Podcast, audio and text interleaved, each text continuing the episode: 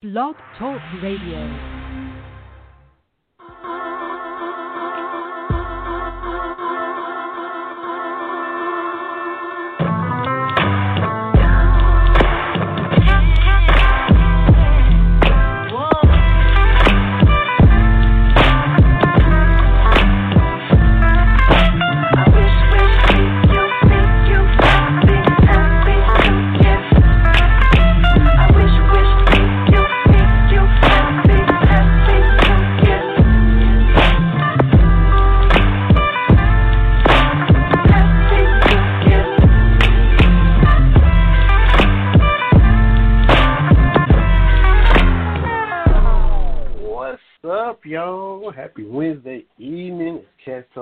Talk Wednesday time up here in August. Summer's rolling on. Vinny Hardy, Terry TV Brown up in here bringing y'all another fun show.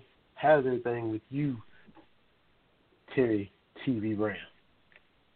I'm doing fantastic. I'm celebrating my 43rd birthday today, so I am doing fantastic. It's been a good day, a restful day uh, so I'm I'm doing great. Breaking it in, breaking it in. That's right. When we uh, date ourselves, you already got 43, a little bit warmed up. By the time I get there, uh, I guess it was this day three years ago. We were in Danville at Tina Cox's house. Uh, you broke it in there. We had a, a little shindig, get together everybody when we were writing for Cameron Mills Radio. I think we were all there together on that August the fifth of twenty seventeen, I guess it would have been. Yeah. Yeah, that's when. I got the Jay Z cake. Yeah, that was that was awesome. I put that on the show account. That that hey hey that cake still holds up, man. That cake still uh, holds up. It is that was fantastic. It was good too. Yeah, yeah, so that was fun. I think you had you, you rocking the Sam Jackson Kangol that day. Uh, oh yeah. I thought so. I did. I yes, absolutely. absolutely. That's right. So yeah, we was uh, they would all both be in the same place at the same time on that particular day. Crazy that that was three years ago. Fast forward, now you're breaking in 40, 43. and ooh, approaching mid forties now. Here we are. I know, man. You know, it used to be, uh, you know, when you're in your twenties, you think, oh, you know, that you were going to get that call, and you know, maybe the Braves need a second baseman, or the Lakers could use a backup shooting guard, and then you tune on ESPN one day, and it's, you know, you hear somebody talk about, uh, you hear them talk about some athlete that, you know, is toward the end of his career and the same age. And now all the dudes that, that, that we kind of grew up with, same same age, they they retired, they they've moved on. So now we're the same age as a lot of these coaches. So that's kind of yeah. that's the circle of life uh, as it goes. Because a couple of weeks ago, uh, maybe a week or so ago, Ray Allen, who's one of my dudes from way back, they turned 45, and my first thought was like, man, that's old. But then I was looking at the calendar like, you know, you 43. That ain't that's yeah. not too crazy. So uh, I know A Rod turned 44 uh, the other day, and but yet still Tom Brady two days ago he turned 43, and uh, he's still doing it. So. Uh, that's right. That's the, he's, I, I, look, he's August third. Okay, that's right. Yeah, yeah, yeah. 5th. So it, August third is Tom Brady. August the 4th is uh, Barack Obama, and August the 5th is, is your boy TB and Patrick Ewing. And Patrick Ewing. August Patrick Ewing is today. Patrick Ewing is today, wow. and Willona from Good Times is also today. Wow. Okay, and, uh, and Mike Pratt was one yesterday. Of the Mike Pratt was August the fourth, but he's in there too. Okay. So it's a it's a it's a back to back. It's it's a murderer's row, man. Yeah, and I always remember August fifth anyway because I went to school, grew up with a couple guys that was born on August fifth. One my age and another guy a couple years older, but also my my grandfather, my late grandfather, my dad's dad, Papa Hardy, as Michelle like to call him. Uh, my dad's dad, Melvin Hardy Sr., was born August 5th, 1915. He would have been 105 today. He passed away in 2000. Uh, he was born August the 5th. Um, leaves Alabama, same hometown as Charles Barkley. Moved to Kentucky at 17 years of age, got a job in the coal mines uh, in 1932, and moved to Southeast Kentucky, and that's how this particular set of Hardys is in Kentucky because all of his brothers and cousins and everybody is still there in Alabama. So you, Patrick Ewing, my granddaddy, everybody called him Big Timer. Mr. Big Timer was his nickname because he was always, we did this and we went here and we went fishing. We had a big time. So everybody called him Mr. Big Timer. So you, my granddaddy, Patrick Ewing, that's that's quite the trio. And, and, and Marcia Brady from the Brady Bunch, Maureen McCormick, also on August the 5th. James Gunn, the director of uh, Guardians of the Galaxy, his birthday is today, and, and the famed director John Huston, also born on today. So, so now we took care of the birthdays. Let's look back to yesterday. And I know you and your lovely uh, missus celebrated something yesterday. Tell us about that, man. We had my better half and I, Katie, our 19th wedding anniversary yesterday, August 4, 2001. Uh, got married just as year into the new millennium. Uh, it's crazy that it has been 19 years. Saturday, a couple of days before that, you know, they were her and the boys were kind of scheming and conniving, and uh, you could tell they were plotting something. And, and of course, me, I had the boys. We were plotting stuff, little anniversary gifts to buy, and all that, doing stuff behind each other's back, kind of stuff. So they had a big old dinner, and Katie cooked and had the stuffed shells, had the spaghetti, uh, had the dessert, had the salad, had the appetizers, you know, the whole nine. And the boys were excited because they were going to be the little waiters. They dressed up, had the black slacks on, the white shirt. Uh, they drew on Oh, little yeah. mustaches for themselves. They drew on some mustaches and uh, just set it up outside in the backyard. It was it was nice weather. It wasn't crazy hot, and it didn't rain for once. Uh, so it worked out really good. Because usually we'll take a little trip. Usually my parents, in normal times, you know, my parents will keep the boys and we'll go away for the weekend, or, or my mother-in-law will keep the boys and we'll go and take us a little trip. So we just kept it kept it local at the house.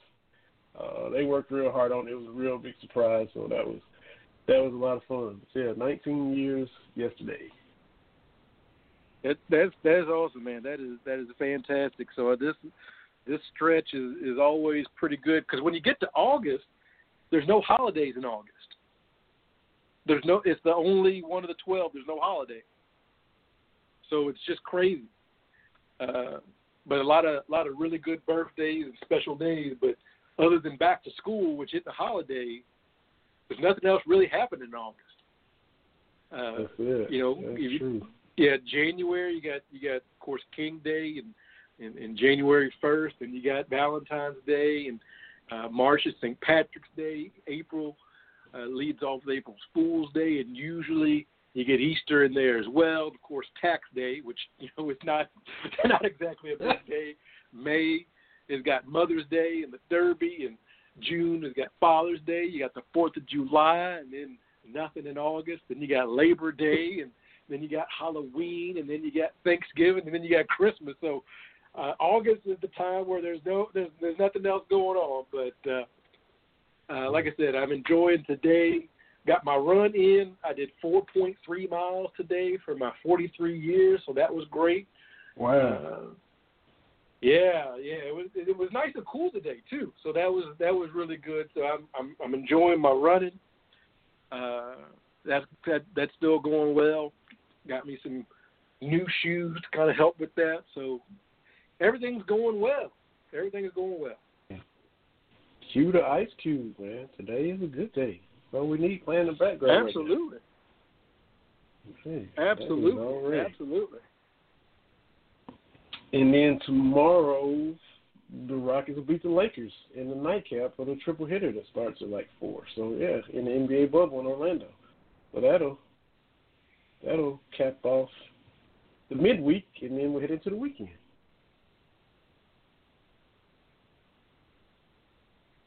So about the NBA bubble,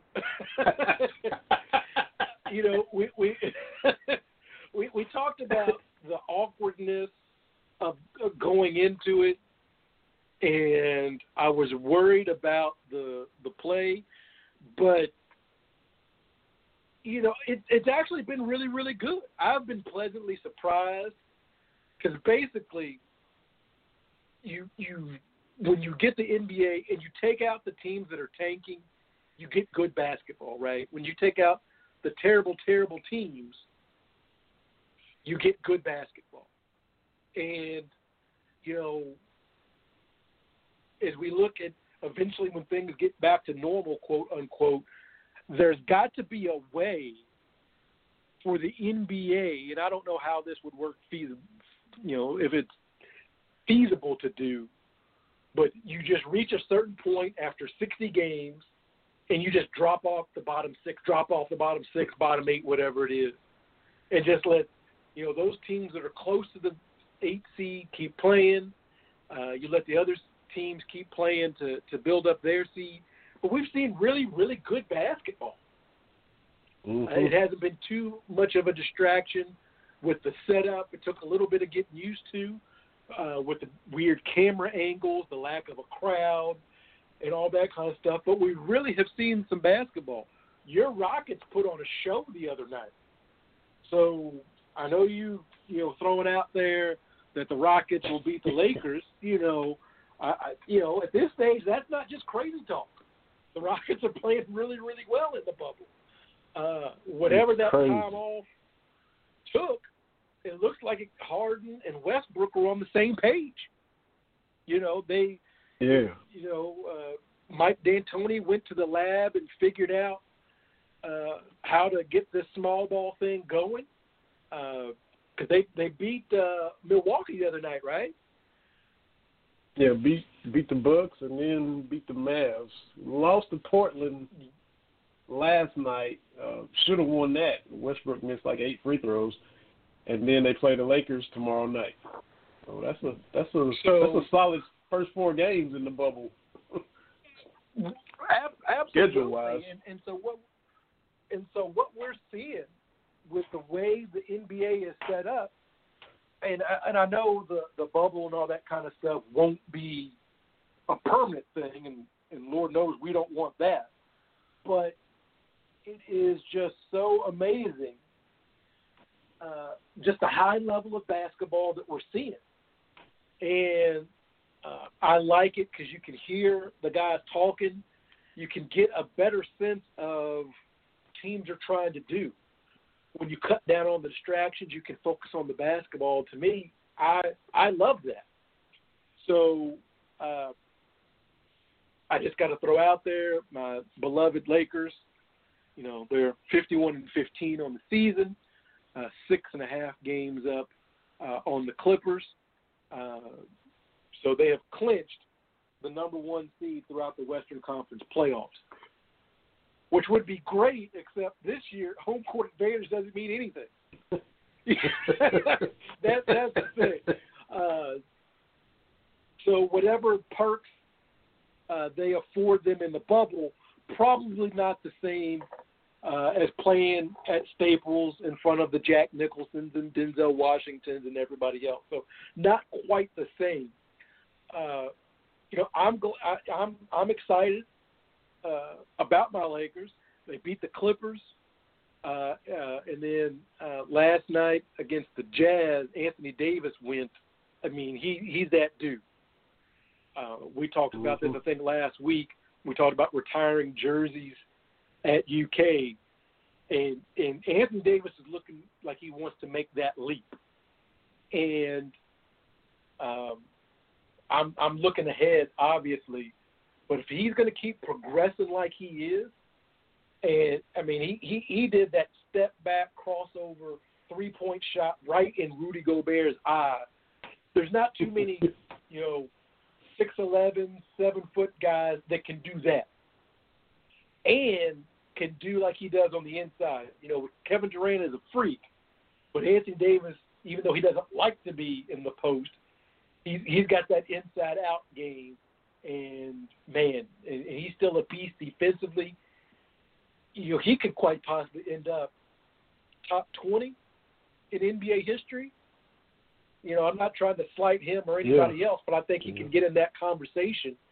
And fingers crossed that he's able to uh, that he's able to sign with the Lakers for a long-term deal. That way, uh, you got Davis and you get James to lock in for a little bit. So as James starts to fade, AD can become that dude.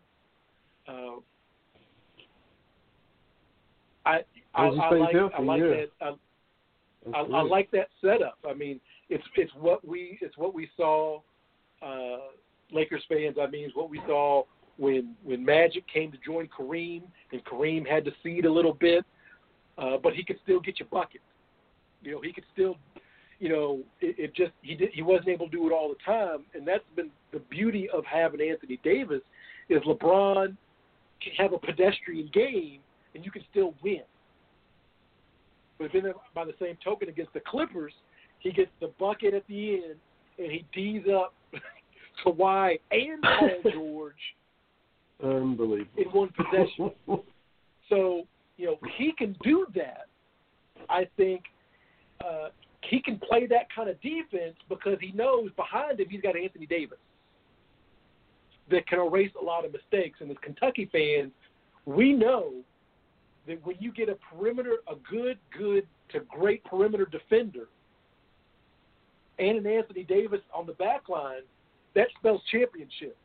And Kentucky fans nodding their head, thinking about Michael Gilchrist on the perimeter and Anthony Davis on the back end. So uh, that's a recipe uh, to win. So I, you know, I hope, uh, even though there's no home court advantage, uh, the last time the Lakers were the number one seed was 2010, was 10 years ago, and we all know what happened 10 years ago. Uh, the Lakers, uh, Lakers beat the Celtics in uh, in 2010 in the 2010 uh, NBA Finals in Game Seven. So uh, I'm excited. I'm excited. Uh, and I saw some people reacting to the Lakers tweeting out the Lakers official account tweeting out, "Oh, you know, number one seed in the in the West," and people saying, "Oh, you know, the bar has been lowered." And I'm thinking to myself, no, I think that was just a general information tweet. But Lake, there, I, I don't know any Lakers fans that are like, yes, number one seat, number one, yes. I don't, I don't think that even when the regular season was still going on, that was never the goal.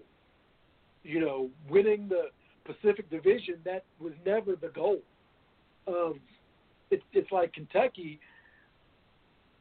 You want to win the SEC regular season championship, and and most years we certainly should. And you want to win the SEC tournament, but no one is doing backflips when that happens, right? So uh, I'm excited about that. Uh, the biggest thing to me about the bubble is that it's working. Uh, the NBA, I think their last positive test was the beginning of July, and they've been locked down pretty good since then, since the games have started, even with guys like Lou Will going to Magic City. Uh, but uh, the, but the bubble is working. Everything the NBA said they were going to do, they've done. Now you don't want to start celebrating too early. You don't want to be Mhm. like Leon Lett in the Super Bowl. Uh, you've got to you've got to stay. you got to you got to stay focused and, and make sure you follow through. But what we have seen so far, the sports inside the bubble are working much better than the sports without a bubble, and the NBA has been kind of leading uh, the way on that. a contact sport inside the bubble versus a minimal contact sport MLB outside the bubble because you just thought it was the Marlins, and you know, well, that's you know, it's South Florida, it's the Marlins, and like you mentioned last week, outside of '97 and '03, it's fire sales and empty stadiums. But now the Cardinals, the Regal St. Louis Cardinals, second most World Series championships of anybody. You know, only they only trail the Yankees when it comes to World Series titles. Uh, the knowledgeable fan base, the Busch Stadium, St. Louis, the Cardinals, and even Yadier Molina, the trusty face of franchise catcher, has come down with the virus. And it's you know they've had to postpone games, and it's running rampant kind of through their clubhouse too. It's unbelievable. It and and and the thing is, you can't if you're not going to put people in a bubble. I think it's a tough ask to ask people to remove themselves from society and and not be in a bubble. And you know, I think some blame goes to the players, obviously, but Mm-hmm. baseball's whole operation is like we'll, we'll figure it out. That has been Manfred's position. The whole this whole uh, while they've been trying to come back uh, and play is we will figure it out, and that may work in high school, you know, in your high school English class, but that's not how you want to go into a pandemic. The the biggest problem with baseball in the setup is the two sides don't trust each other, players in the league.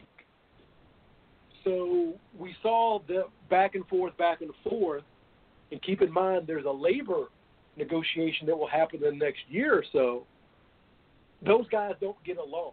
Now, I, I'm not saying that the NBA is some utopian place, but you could tell that the NBA and Adam Silver uh, were working in step with the Players Association. And I think what the NBA did, they got the stars to buy in to the bubble, and and that helped. The only voices of dissension with the bubble that I heard in the NBA was Kyrie Irving, who wasn't playing anyway, right? And Dwight Howard. And no matter what Dwight Howard tells you, check it. If Dwight Howard comes up to you and says, "Today is Wednesday," check your calendar. Just I mean, that's just that's just how he is, right? That it's Dwight Howard. Like I don't care what he's saying, you need to triple check and double check the triple check on what he's telling you. So when the NBA has buy-in from the big guys, I, I think that goes a long way. Uh, but baseball, with with with baseball being so the labor and, and management just having this contentious relationship, uh, you know, you can you can hope that they would come together during a pandemic, but obviously that that just didn't happen. You know, it just did not uh, just didn't come together. So now you're left with bizarre standings. Your Marlins leading the NL East. They've only played oh, four man. games, Yeah. Mm-hmm. and you know the Cardinals are two and three. The Cubs lead the NL Central at nine and two, and it's just, uh, it's it's it's just weird. And, and Mhm. and so what was already going to be a tight schedule to begin with to get 60 games in, you know, however many days it was, you know, 80 games or 80 days or whatever. Uh, how do you make that up? Like, where are you going to be able? So you're going to end up with, you know, teams that are going to have. Some teams may not even reach 50 games. You know, the Marlins Yeah. may not play 50 games this year. So I know they got tiebreakers. And they know how to get all this stuff go. You know, uh, how to get all this stuff figured out. but looking at the standings right now, the Marlins are three and one. Your Braves are eight and four, and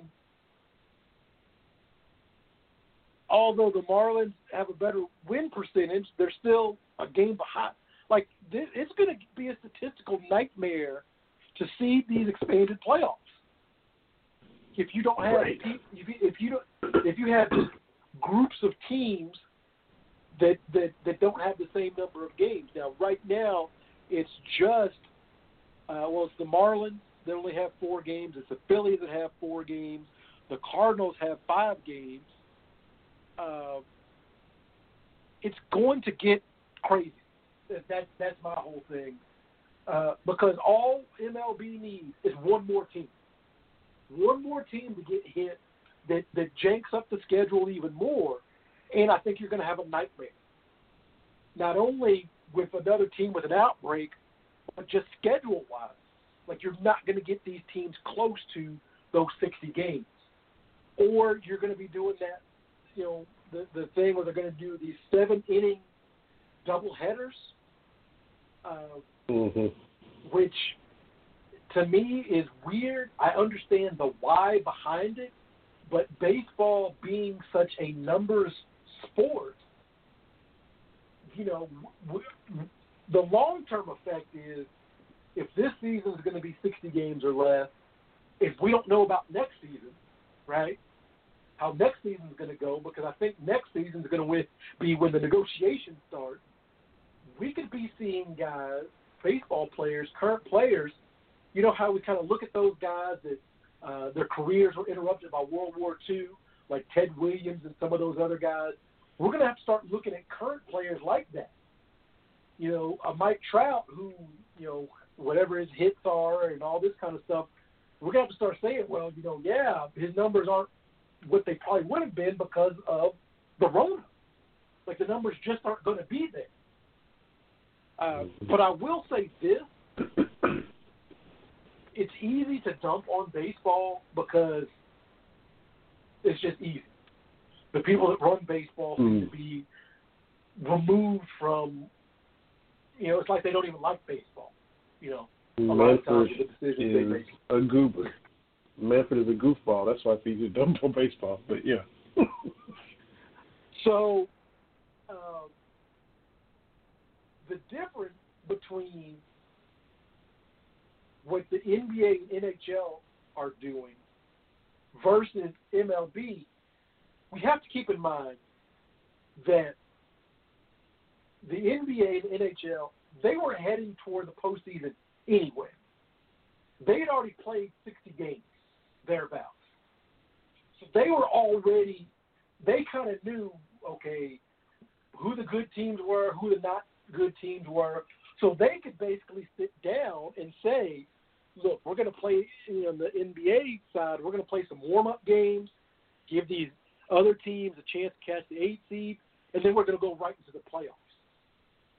Whereas baseball had to figure out how do we even play a whole season, right? That that was a burden that baseball had that the other two big leagues didn't have to have, right?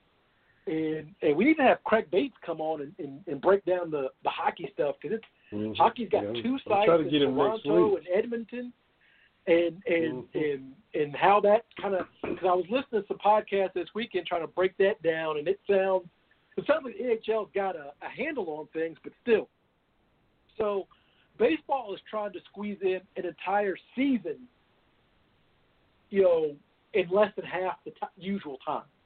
So I get I cut them some slack that that way, but I don't cut slack when I forget who was interviewing Manfred said, okay, you know, you've got these outbreaks. Well, what's the policy? And there's no policy, and there's there's they don't know what they're doing. It's just going off the fly, and I think that's a little. Uh, that that's just not a way to, to, to do things. Mm-hmm. Right. Um, and like you said, the smart thing is there are a bunch of teams making the playoffs, but on the flip side, like you said, um, it's going to be a nightmare to seed it Uh, unless the new twist that the NBA is doing, where the nine seed will get to have the play in, like they're within three games of the eight seed or something like that. So Memphis is treading water, got the eight seed right now, but Jaren Jackson Jr. just tore an ACL, and they have a, a ton of teams right on their heels. So that's another new twist to put in as the playoffs approach as well to see who even gets to play Lakers at the one spot. Right, right. So the NBA is, is full of intrigue, and uh, I, I think we're going to see some exciting basketball. It's not quite playground basketball, but it's got a different feel to it. You know, the the broadcast is streamlined. It's I, I like it. Like I, I know that that teams won't do this permanently, and I don't think the players will like this setup permanently either. But it's a different change. They, the NBA came together and made it a very marketable product. And that, like I said, I'll be interested to see what our friend uh, Craig Bates says about the NHL because the one thing you always hear about, there's nothing quite like playoff hockey. So I, I wonder how the the excitement of general playoff hockey will apply to uh, what we're seeing uh, currently. Now, uh, yeah. friend of the show, uh, Michelle uh, sends in, uh, what do we think about the sayings on the back of the jerseys uh, in the NBA? Because they want to stay, you know, they, they've got their social conscience. Um, I mean, it's okay and I understand why they're doing it, but for an old person like myself, when I'm watching the game, there's a lot of people I don't know. I'll be honest with you. I used to be able to, uh, thanks to video games and watching a lot, a lot, a lot of basketball. You know, there's maybe what 300 people in the NBA. I could probably rattle off 250. you know, but now I need help because I don't know uh, faces and that kind of stuff. So it gets confusing with the with the with the different things on the back. Uh, but I, I'm I'm glad that the players and the coaches, uh, anytime they're interviewed, they're able to say their piece. That's a good thing. Uh, but you know, I'm I'm not going to do a, a, a backflip for it if that makes sense. I, I don't want to say I'm I could take it or leave it, but I, I don't know. I, I, I just at, at this point, it me you know the with the sayings on the back of the jerseys are just a little bit of of overkill. I don't guess it's, and I agree with that. I mean, as far as there are there are some guys I don't know everybody like I used to. Uh, maybe we do have those Charles Barkley who he played for moments as we're watching since we're not sure. But it it hasn't bothered me. I mean, I've you know a few minutes into the broadcast, and you will eventually figure out who it is, or they'll say who it is. Um, so it's you know, it's, everybody using their platform every every possible way, and that's an option as well. So um, I'm with you. I don't know everybody like I used to. I'm probably gonna start. I'm, I'm gonna I'm gonna get me a PS5 because I've been out of the gaming thing for a little bit. I'm gonna jump back in it and uh, get up to speed and, and go at it with the boys here in a little bit. So I'll, that might help when I get to NBA 2K, the newest version, because uh, I've been out of loop on that for a while, like you.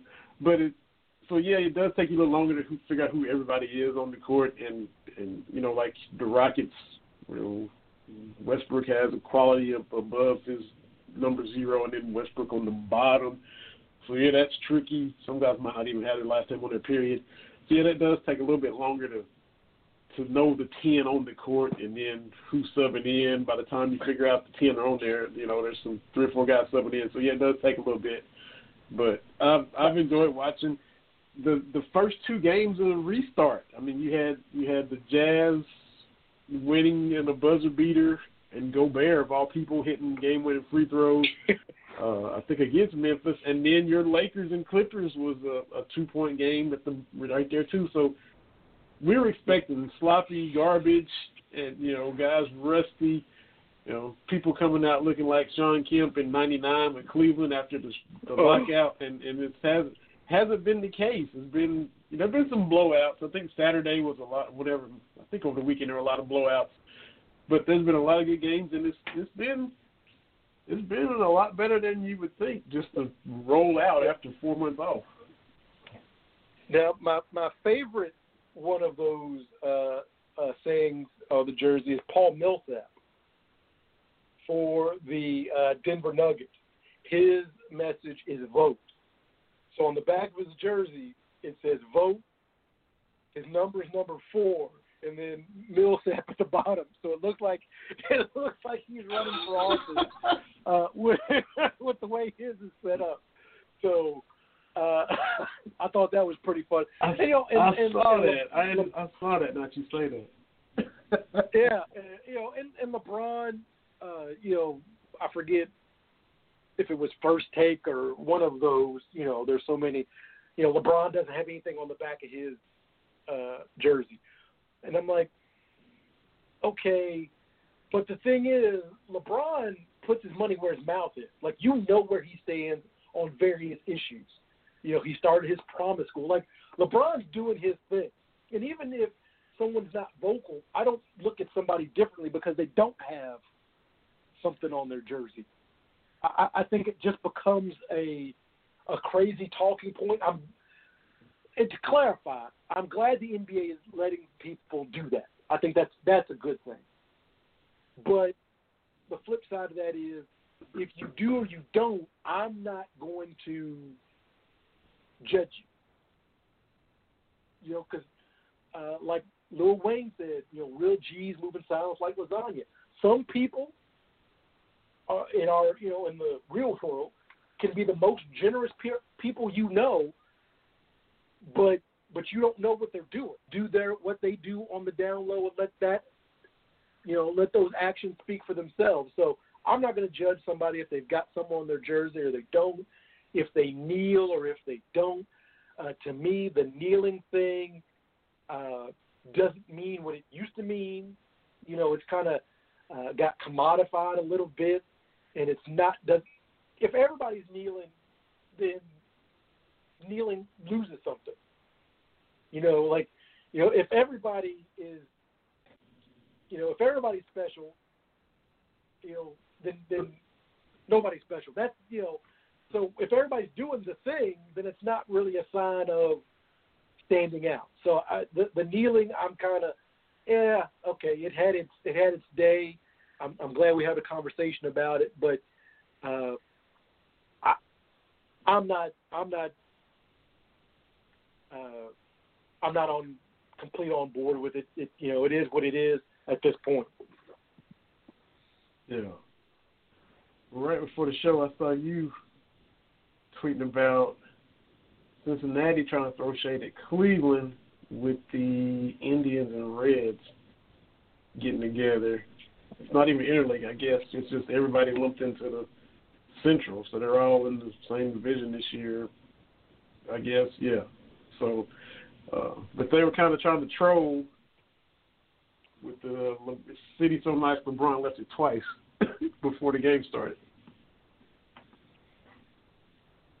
Yeah, you know, I, just I think, come on, Cincinnati, you're, you're Cincinnati, and I would and I would say the same thing if it was Louisville. Like, come on, you're you're Louisville. Come on, you're you're Cincinnati. I know we got a lot of Reds fans uh, watching and listening uh, and interacting. A lot of Kentucky fans are are are, are Reds fans, and um, I'm not. Uh, I've even years and years ago when I was with my expos, I've just never been a, a Reds fan. Uh, so I, I got to say this: when I'm looking at the NL Central standings right now, uh, the Reds are five and six, which is not a winning record. Let me double check that. No, no, no, it's not a winning the record. highly hyped Reds. Uh, that hype too.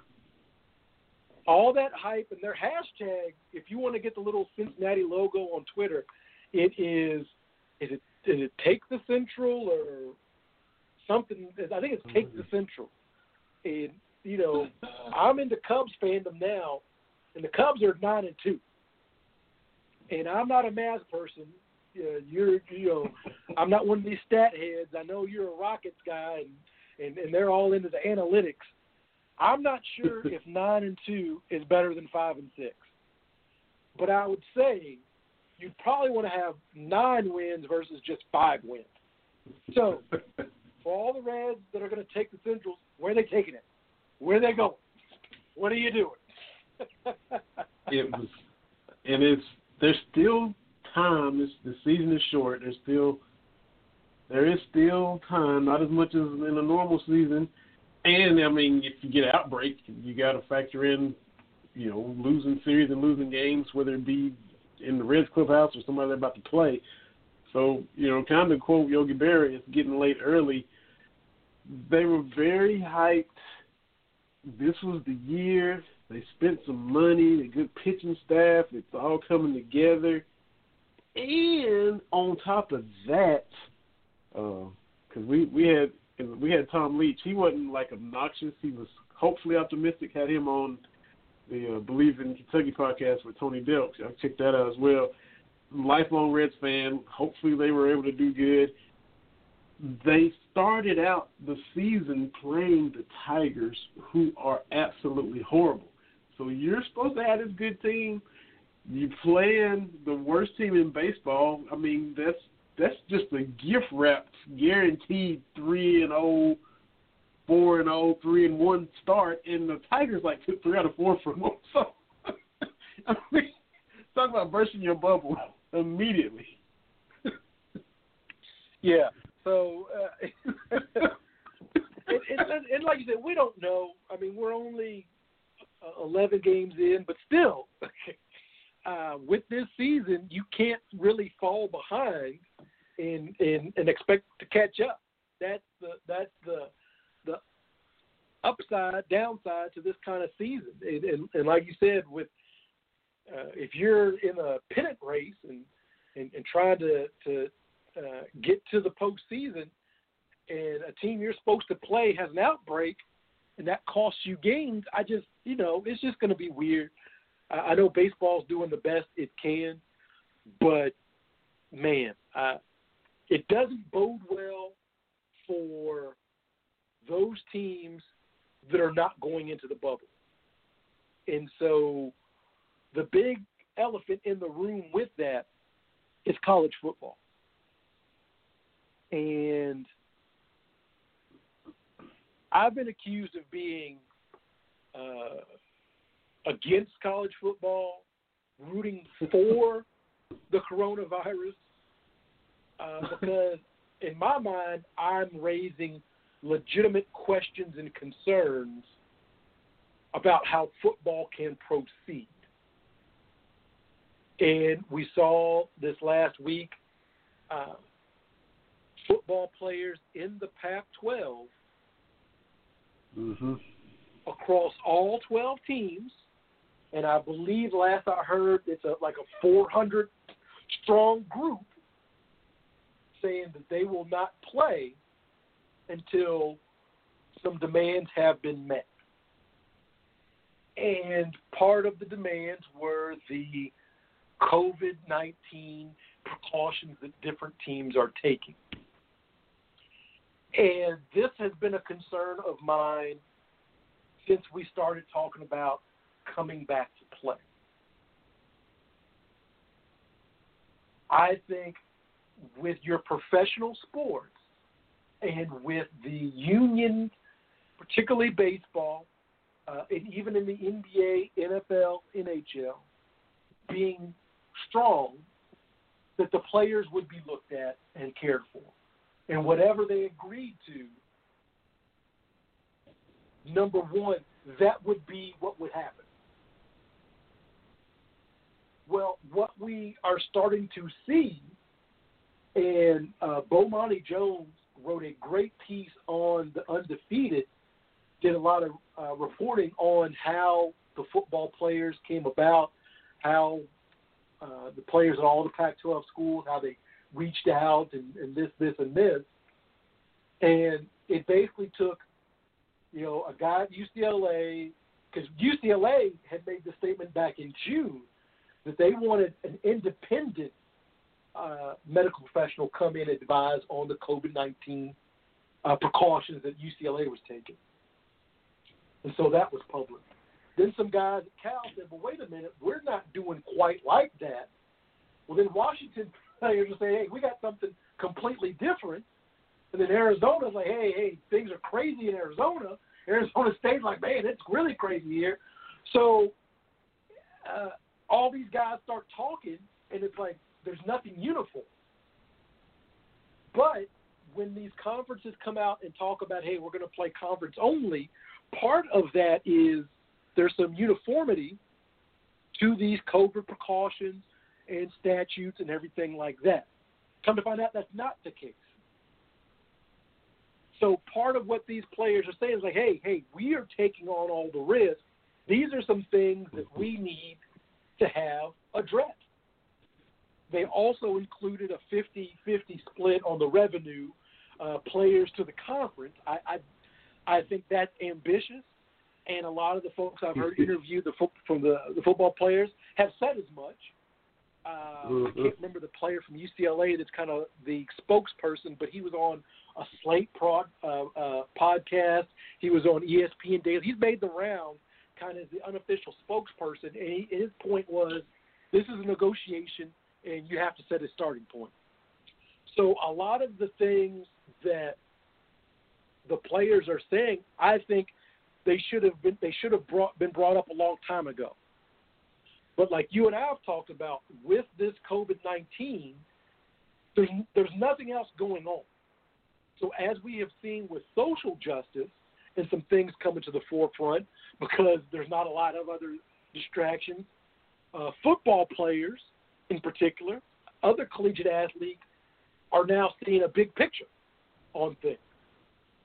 Uh, I, I, I listened to the ESPN Daily podcast I think today with Pablo Torre and and and the and the kid from UCLA. I think two kids from UCLA were talking. The question was, have you talked to players in other conferences? And the answer is yes. Yeah. So, if you're Greg Sankey of the SEC or Bill Bowlsby of the Big 12, and I forget who the, the Big Ten's commissioner is. If you're a commissioner, an AD, or a coach, you got to be concerned. Okay? You've got to be concerned that that players are talking. Right? And and and this has been a concern with this whole restart what Alabama can do, what Texas can do, what Ohio State can do in terms of testing, in terms of different protocols, not everybody can do. Right? And so mm-hmm. part of that equation is okay, Alabama can test their kids every day. Right? Alabama can pass around a collection plate and the boosters will pay for that, right? I'm, I'm being a little facetious here, but th- that's not going to be a thing for Alabama. But if you're Vanderbilt, can you test every day? Right? And so Alabama can have the be in a bubble all they want to in Tuscaloosa, but those kids are going to have to play kids that that maybe their protocols aren't as stringent. Right? If, if Alabama's testing every day and Vanderbilt's testing once a week, you know, that's a concern, right? And, and I think th- those are the problems that the, the conferences, the leagues, are going to have to uh, address. And uh, no. that clip of of the SEC call where they finally had some players on to mm-hmm. answer questions, that that clip was very damning. Uh, nope you know, the, inadequate uh, answers. The Lord. Yeah. Well, you know, what do we do? You know, you know, what kind of protection and, uh, are we going to have? And and the answer is, well, yeah, some of y'all are going to get it. There's nothing we can do. Mm-hmm. Yes, the hell there is. Like you cannot play. That's how you guarantee these guys. I mean, you know, stop trying to talk about the sanctity of the games and the this and the that. You're asking these kids to play in the pandemic, and and you don't have to. That's the thing. Uh, one of the football players in the SEC said, "Hey, we can do everything we can on our end, but you know, his school, and I can't remember which one, is going to have some in-person classes. So, as a football player, you're sequestered. You're doing everything you're supposed to do, and you're and you're in class with uh, other students who may not be as uh, as focused on COVID safety as you are. And the response was, wear your mask and sit in the back of the class, and, and you know, Mm-hmm. you know, try to lead the way. That ain't no, no, no. Uh uh That that that doesn't cut it. So what we are seeing more and more players, and I kind of figured this was going to be what happened. As we got closer to this ramp up, we were going to see more and more players have legitimate questions, legitimate concerns. Uh, there's a kid at Virginia Tech. He saw what Virginia Tech was doing. He's like, "Nope, I'm out." Mm-hmm. the uh, article came out yesterday. Colorado State, a lot of players alleging, hey, they're fudging the numbers. We got people. Not only are they positive, some of these people are symptomatic, and they're still in the facility. And we just saw here in Kentucky, Eastern Kentucky lost its uh, lost its kicker and an offensive lineman that was uh, second team All OVC last year, saying that the colonels aren't taking the COVID precautions seriously. And I'm not going to say that that that that, that uh, these teams are lying or whatnot. But what I'm saying is this: if Colorado State is going to cut corners to get football done, I'm supposed to believe that Alabama won't cut some corners. And, and again, I'm not trying to accuse anybody of anything, but like we saw with the Marlins, and the Marlins are terrible, are a terrible franchise. They've been terrible forever and ever. If they're gonna uh, try to play, and they know they got a bunch of positives, I'm supposed to believe that Clemson is, won't try to field the team. That's what I'm supposed to believe. Mhm. And, and and again, I'm encouraged by what I'm seeing uh, at UK. The football players seem to be doing great, but real practice hasn't started yet. They haven't been face to face doing anything. Mhm. And what we have seen with this pandemic, it's not just what you yourself are doing. You're really at the mercy of other people, right? And so, if you're a football player, particularly the offensive lineman, and if you look at the players that are are uh, pulling out of the NFL, you got a lot of linemen. Uh, Yeah. because think about it. Looking at the list. You you know yeah you're Mhm. you're a Cowboys fan and you know we're not that old but you know the ice bowl right? You know when it gets all snowy and cold and you can see that breath coming out? Look at the offensive linemen. Breathing on each other. Without even without even a snap taking place. And we know so I, I I want football. I love football. I love it to death. I'm absolutely a football fan. I don't know how you do it. I don't know. And if here we are, Really. August the fifth, we've got a conference full of football players that have, I think, legitimate concerns. We look at Colorado State. We look at uh, you know the kid at Virginia Tech. We look at EKU. Uh, man, I, you know, I don't know. I, I just don't you know. Had, uh, you had a couple of Kentucky players just tweet out. You know, Terry Wilson a couple of days ago, Uh, we talked with his sister, Stevie Westmoreland, a couple of weeks ago uh, about being an auntie because he is expecting a child in a couple of weeks. Uh, tweeted out a couple days ago, a lot to think about, and, and people lost their minds. Uh, Brandon Echols, defensive back, similar tweet. Got a big decision, got a, a lot of things to think about. And you know, Big Blue Nation, a portion of it went crazy. Oh no, oh no, is he is he thinking about not playing? Is Terry not gonna, you know, is he gonna decide not to play? On some call-in shows, you heard people, well, what's he got to be concerned about? What's he concerned for? What? Worked hard and did all that rehab, and now we're almost time for the season, and now he's saying he got stuff to think about. What's he? I mean, really, seriously, it's it's he's on, in some people's mind, he's just viewed for the 60 minutes that he's on the field. That's it. And we know that, but comments like that just prove it. Nobody's taking into consideration that he is about to become a father for the first time during a pandemic.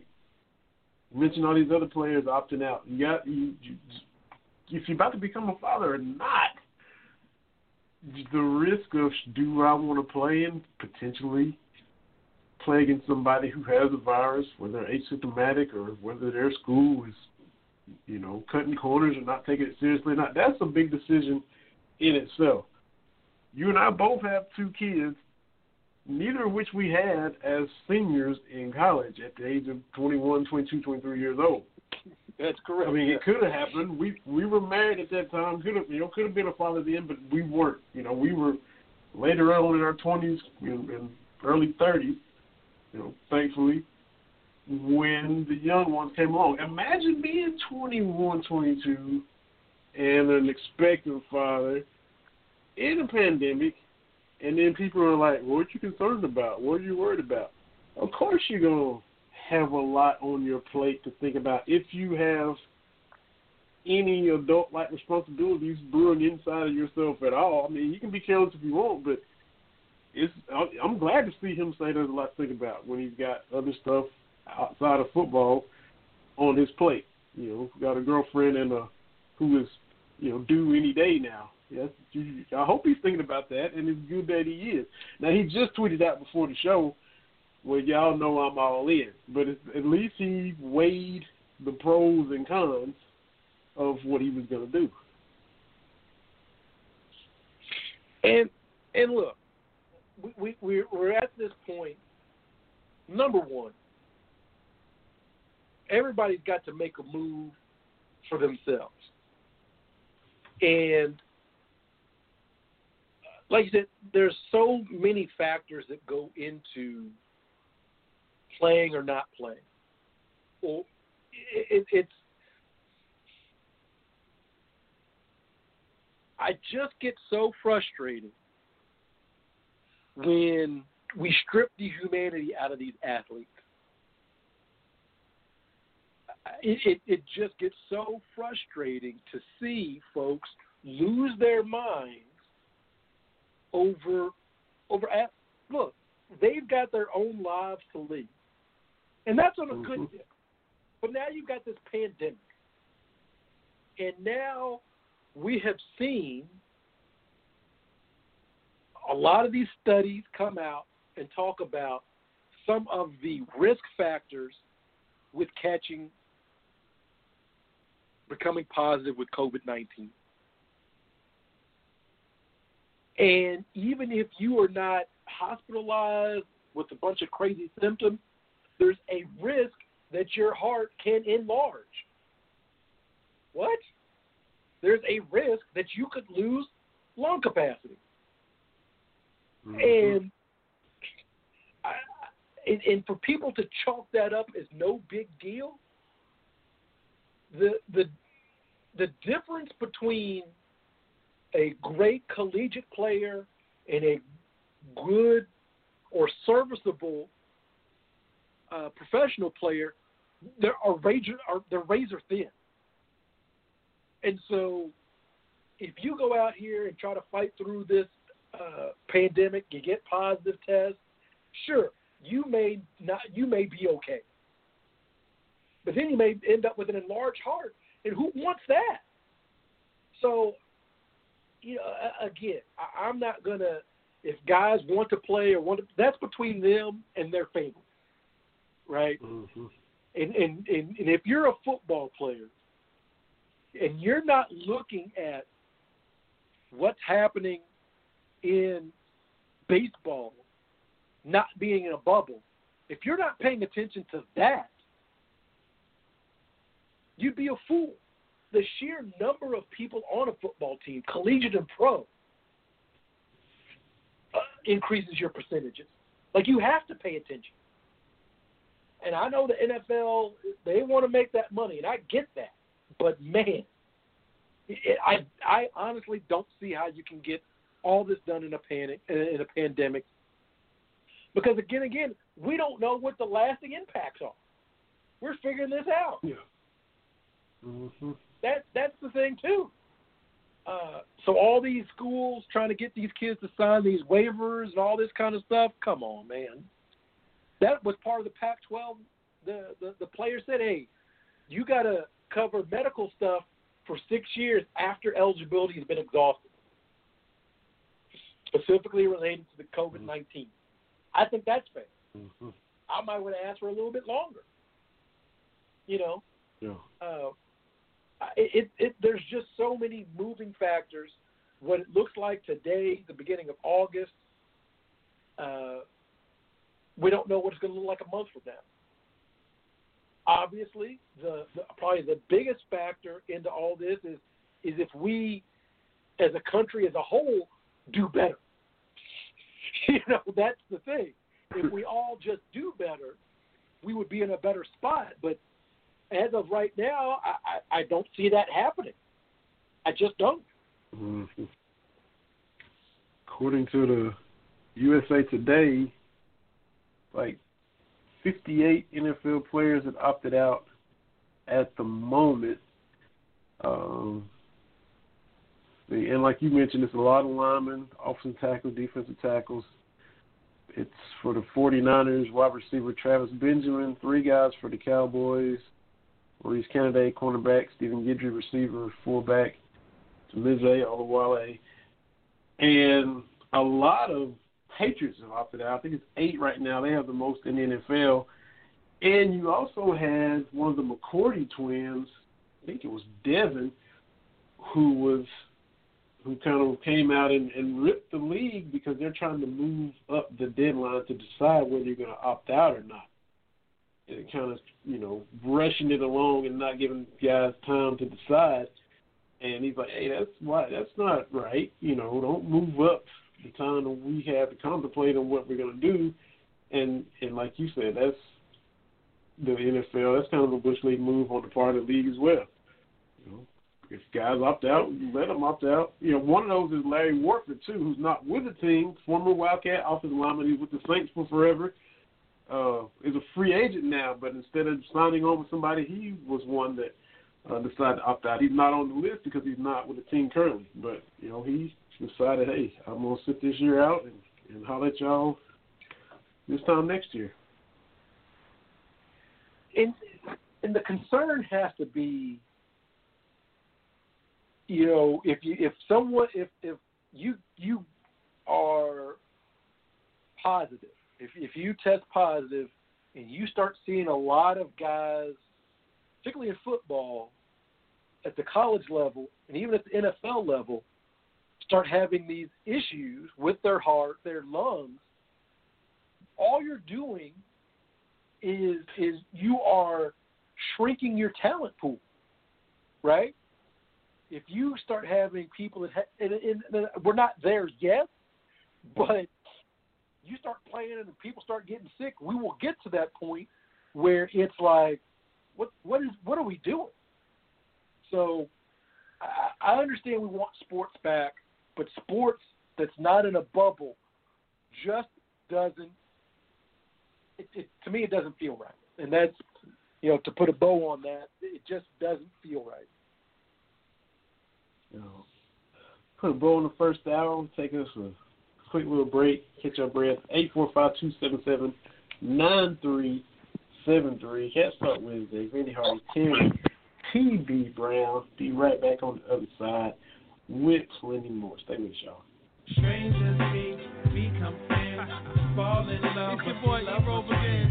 Strangers meet, yes, become With another friends, one. fall in love. Sing along. Love must win. Oh, we're strangers again. We're just strangers again. We're just strangers again. We're just strangers again. Come on, strangers again. We're just strangers again. We're just strangers again. We're just strangers again. Met this chick about a year ago. What I love about her, she is so much so. Plus the mind that my mom would like. And even Pop said her body's out of control. We won't have this fight.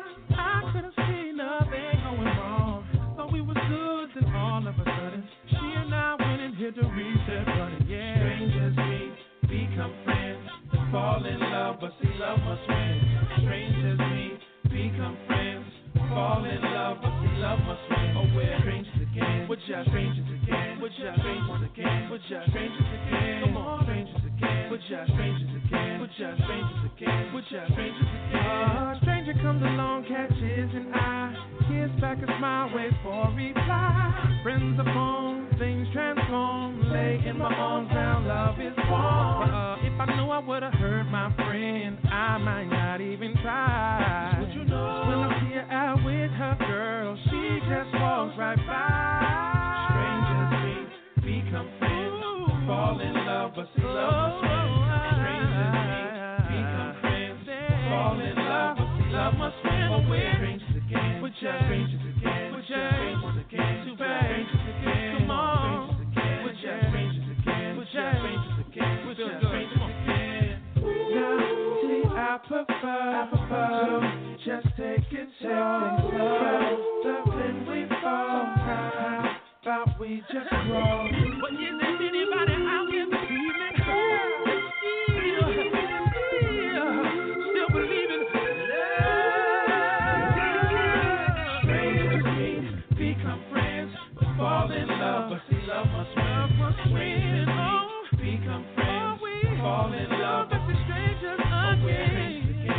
strangers again. Come on, strangers again. Stranges again. Stranges again. Stranger me, become friends. Fall in love, but you love us me. Strangers mean become friends. Fall in love with love, but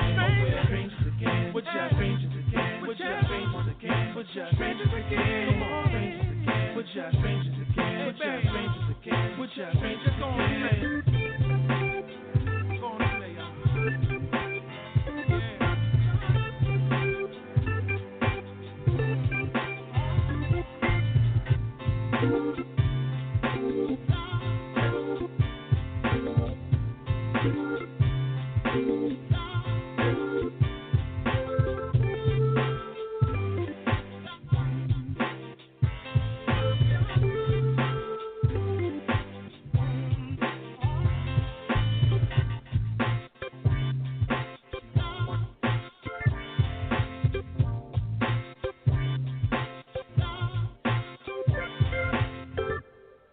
We are back, y'all. Cats Talk Wednesday. Randy Hardy, Terry, T.B. Brown, little Eric Roberson for our song during the break. Dude is very underrated.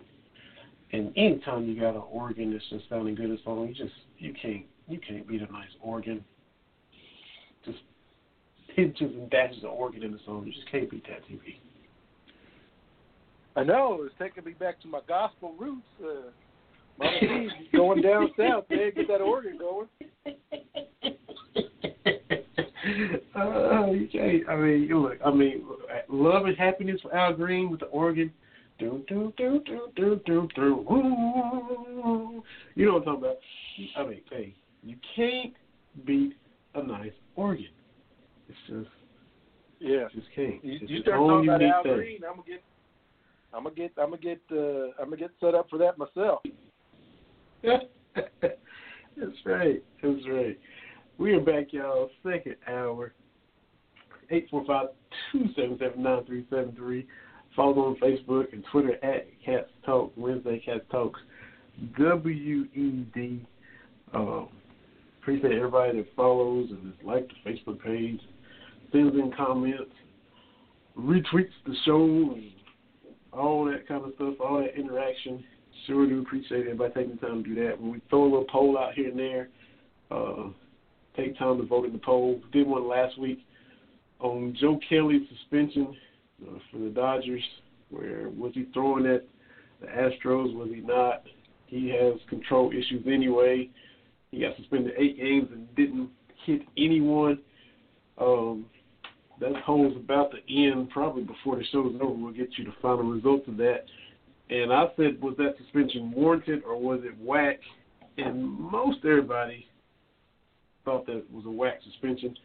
Uh, had a, at least a vote or two for warranted, and I, I I called out Van Hiles, friend of the show, former cat, uh, from Baton Rouge, but was always a Houston Astros fan. So I think that was him voting for warranted for Joe Kelly. I think he's got that know that homer vibe, thinking his Astros are you know being singled out just because they went all high tech with their trash can cheating, and I think he's a little bit upset about it. So I think that was Van voting, and so we had a little back and forth about it. But you know, you you're gonna be in the minority on all things Astros this year, Van, because you know, Manfred stood up for him, and and you know they're not they're, they didn't get any punishment. You can't hit them. You know he put them in a, he put them in a bubble. That baseball needs a bubble but the Astros are in a bubble. It's a Manfred bubble. Cheating and got yeah, yeah. That's that's the that's the thing is, uh, you know, the, with the Astros being uh, protected, nothing has happened. That's the frustrating part. Yeah, crazy. Uh, one sad thing for far as UK is concerned, um, the UK men's golf account tweeted out that Cullan Brown had tragically passed away. We talked about it. You know, when it first happened, he was diagnosed with a rare form of cancer. I think he hit his knee, bumped his knee, and that's how they figured it out. You know, knee kept hurting. What's going on? Seemed like everything's fine and healthy. Next thing you know, boom, you've got this rare form of cancer. He stepped away from playing golf and had a, a rigorous treatment and surgeries and uh, had a had a bright future on the course. Was a really good golfer. He's from Western Kentucky, uh, out in Lyon County on the western end of the state. But tragically, he passed away uh, from the complications and from the cancer that he had. So very very sad to see uh, that tweet from the UK men's golf account. And so condolences for Cullan Brown and, and his entire family. Absolutely, it, you it, when it's a younger person, it just hits you a little bit different. And being a part of the Wildcat family uh, and being familiar with the story, just it's just gut wrenching on on on that level as well. So definitely condolences and, and prayers of comfort uh, to his family. Yeah, for sure, for sure. Um, and I don't know, just putting yourself back in this position, being at Kentucky, just you see the article? I think it's WKYT's where I saw it. The the landlord went and trashed all the possessions in the guy's apartment. I forget his name, but he was he graduated, was gone for a couple months. Uh, went back to get it all, and and and the landlord had just threw everything out. Um, so he went back to nothing. No, all the stuff was gone, and, and it was you know, you said you keep it. I told you I'd be back, and well, I went ahead and threw it away and got rid of it. And how you gonna do this right in the middle of a pandemic with stuff going on? So it was a, really kind of a bad look to me. I was feeling bad for the dude to you know go back and think your stuff's there, and you know you're still paying your rent, and then it's gone. I think you know we didn't get an eviction notice, no nothing, and then you come back and you know your place is emptied out. So that that was that sucks too. Just to be blunt about it. Oh yeah, it it, it does, and we're going to see a lot more of that. Uh, not to get too political, but you would hope that in situations like this, in uh, these unprecedented times, as the commercials tell us over and over again, that there would be a little bit more compassion uh, from our fellow or for our fellow Americans, and and we're just we're not we're not quite seeing that. So, uh, yeah, just a horrible, a horrible story there. Yeah. Um, just so I don't know if the Sixers are playing right now or not, but said that Ben Simmons has tweaked his knee, which in this shortened season might be detrimental. I'm not picking the Sixers to come out of the East, but they're relying heavily on him and Embiid to carry them as far as they will go. And if he's hobbled, that's that's going to be a blow for the the Sixers. Uh, I wasn't really sold on you know being in his new jumper and all that, but he is a talented player, and Embiid is as well. I still think they're a few years away. Uh, I think Embiid's still just goofy and ain't really put it all together yet, but he's still capable. But uh, if Simmons is hurting, that's going to be a blow for them in this this sprint to the playoffs. Yeah, I uh again I've been listening to a lot of podcasts here lately, but I cannot remember her name they had on uh the ESPN Daily, but she covers injuries. Uh and basically the concern with these leagues, uh, particularly with football, is how does the long layoff affect folks? You know, uh, and I wasn't aware that leagues did this, but it makes sense, particularly the NFL. They keep track of all those injuries we see on the injury report, when they happened, how they happened, and they have figured out the biggest injuries uh, area. Uh, and again, this is specific to football, but can, can I think can be applied to other sports. The second week back, when things start to get ramped up, that's when you see a hot light of uh, ankle sprains and turned ankles and that kind of a lot of lower leg stuff. So the concern uh, for these leagues getting you know back up was to make sure they did everything they could to prevent those types of injuries. So uh, I know we've seen a couple of knee injuries, Jaren Jackson Jr. Uh, and you're saying, uh, you know, Ben Simmons as well. So, uh, you know, you knock wood and hope that's, you know, no one else has that. But that's always the concern with the start-stop nature uh, of these leagues. Yeah.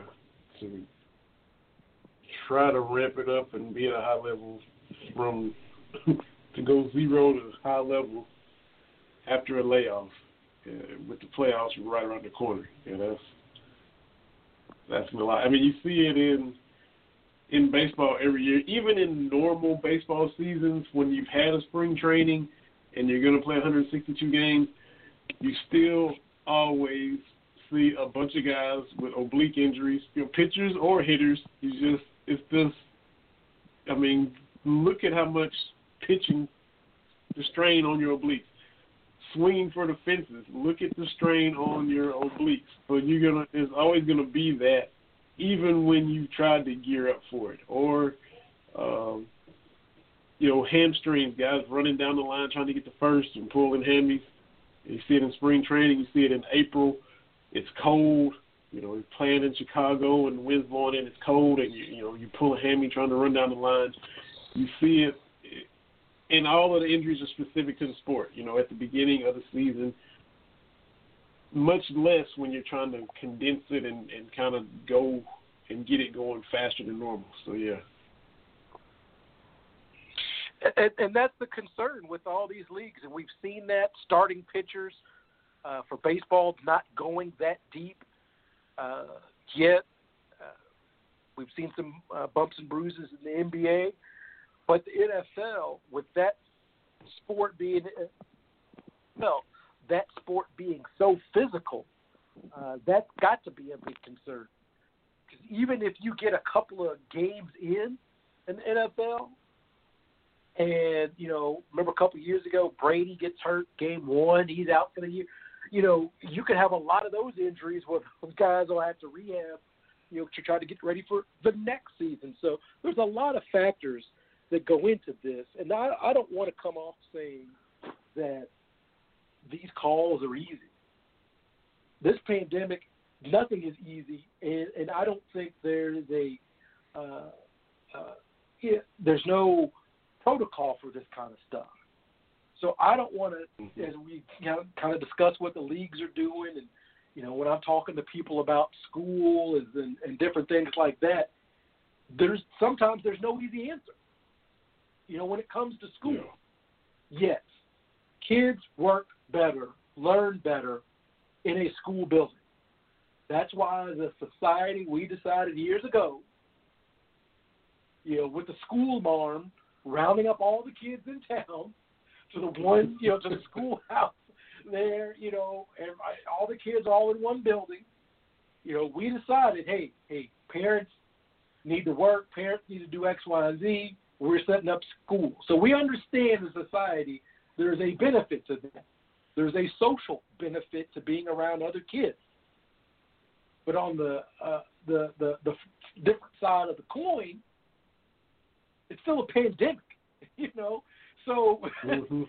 while we know what optimal is, well, you know, sometimes optimal you you can't get that. You've got to do things a little bit differently, and and I think that's where we are. Again, I don't want to go off on a tangent here. As a society, that with this pandemic, you're you whatever you're wherever you're coming from, whether it's economics or political or kids in school or sports, we have the opportunity to kind of look at what we're doing and reevaluate things. And we can say, hey, this really isn't working. That's what the, the Pac 12 players are doing. Like, hey, hey, hey, hey, we've got time to kind of look at this system, figure out a new way to do things. Now, whether or not uh, the powers that be take them up on that, we don't know. You know, that remains to be seen. But I think it's still great to kind of have these discussions, you know, and and and, and talk about things. So, again, uh, not to and go you off can- too much of a tangent. Yeah, and you can want it to happen and still be concerned slash doubtful that it won't. It's it's they can be nuanced, even though everybody thinks you're against, you know, college football and you hate Greg Sankey and, and you don't want Kentucky to take the field with potentially the best team they've had in a long time because they have depth at every position and there's a lot of optimism and there's a lot to be excited about. And even if they do play ten games, you know, SEC only, Kentucky would still have a shot in all those games, would be favored or a push in a lot of those games. You hate all that just because you're saying it might not happen. It, no, that's not the case. It can be nuanced. We can both want it to happen and still. Uh, I haven't held, you know, I haven't held my breath yet. I've been saying it every week. I'm not holding my breath about it. I'm not holding my breath. Uh, so yeah, the, both of those things can. we can feel that way about both. Just because we're saying that doesn't mean we're, you know, going to be happy if it's canceled. Not the case at all. and and and exactly, and that's my thing too. Is like, look, look, I I'm on the UK post game show on ESPN six eighty, mm-hmm. right? If there's no Nope. games, there's no post game show. what are you talking about? Like, of course I want there to be sports. Of course, you and I, we have this show, and when there's no Mhm. sport, it's hard. At least we can Yeah. talk about the games in the bubble. We can talk about Yeah. Devin Booker being ridiculously good. We can talk about your Rockets. Yes, we got to. You know, they're playing well, and will they win their third NBA title? Who knows? Who knows? yeah, see, that's that's it. You know, we we promote 680, the post game, the the post game show, because you had that opportunity to do it and enjoyed it and listened in at the end of every game. Uh, talked about that gig on this show. Uh, friends of the show, people who listen to us were calling in. Aaron Huff would be the first guy calling in when you guys would get on the air. So yeah, uh, definitely looking forward to games again when we can hear the post game show again. Both of us have got opportunities from messing around on this show, this Cats Talk Wednesday for five or six years. Tony and I, Tony Delk and I doing a podcast. And you know we haven't had games to talk about. We've talked about his time at UK, talked about '96, talked about the denim, talked about Bill Keightley, talked about a lot of stuff. Talked about you know barbecue grill skills and how's your grill game and a lot of different content to make it happen. But now, just like you know, we're talking about the bubble. Next time we record, we'll actually have games to talk about. We've we've made it through March. From March to now, every week, still continuing to do it for two hours.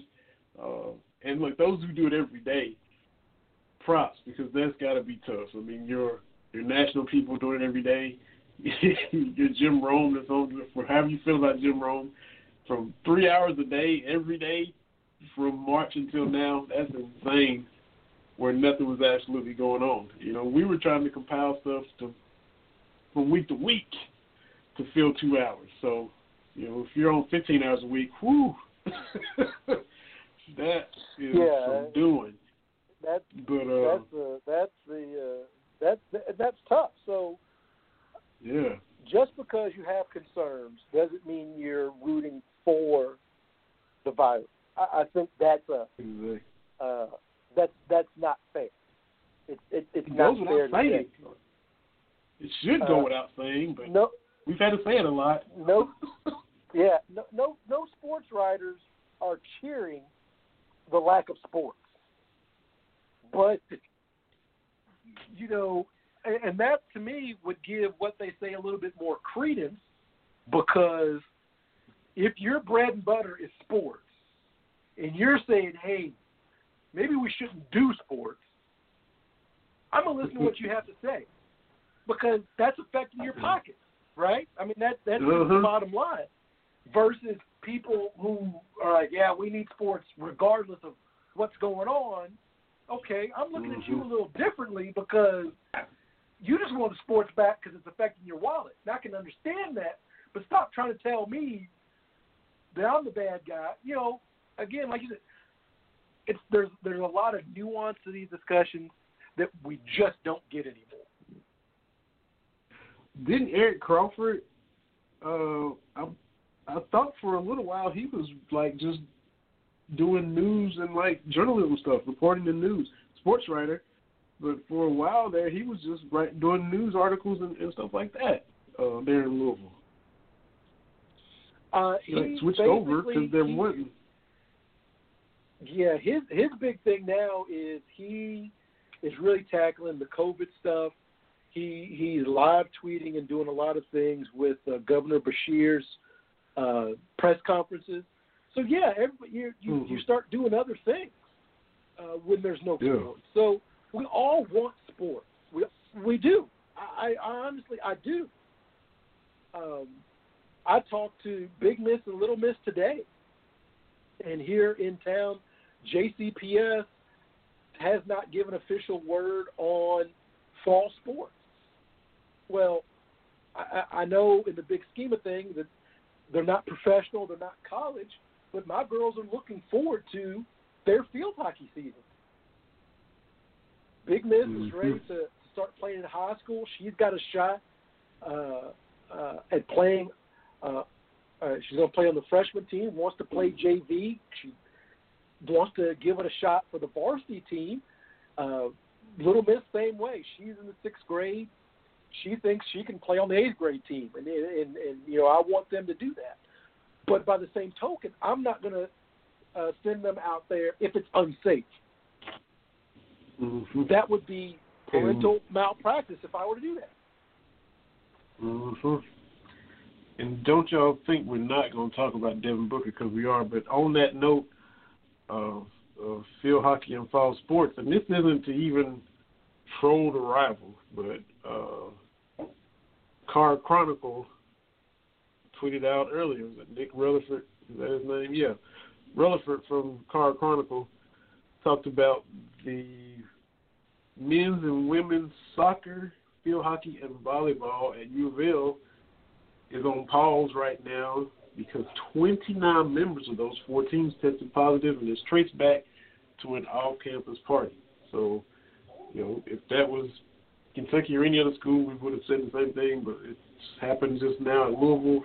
We tweeted this out earlier today that that's what they've had to do with those particular teams at U of L right now. Yeah, you know, and again, not to shame uh, a rival, but um, no, this is going to happen, right? This is, mm-hmm. this is going to happen. Uh, yeah, they should have been at the party, but if you're going to have students and athletes on campus at the same time, this is going to happen. And I cut the college kids a little bit of a slack because they're not professionals.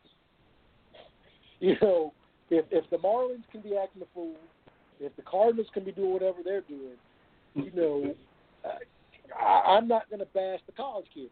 Yes, they shouldn't have done it, but I think it's a different it's a different situation situation, excuse me, asking professionals to basically self quarantine than asking non professionals to self quarantine. I think those are two dramatically different things.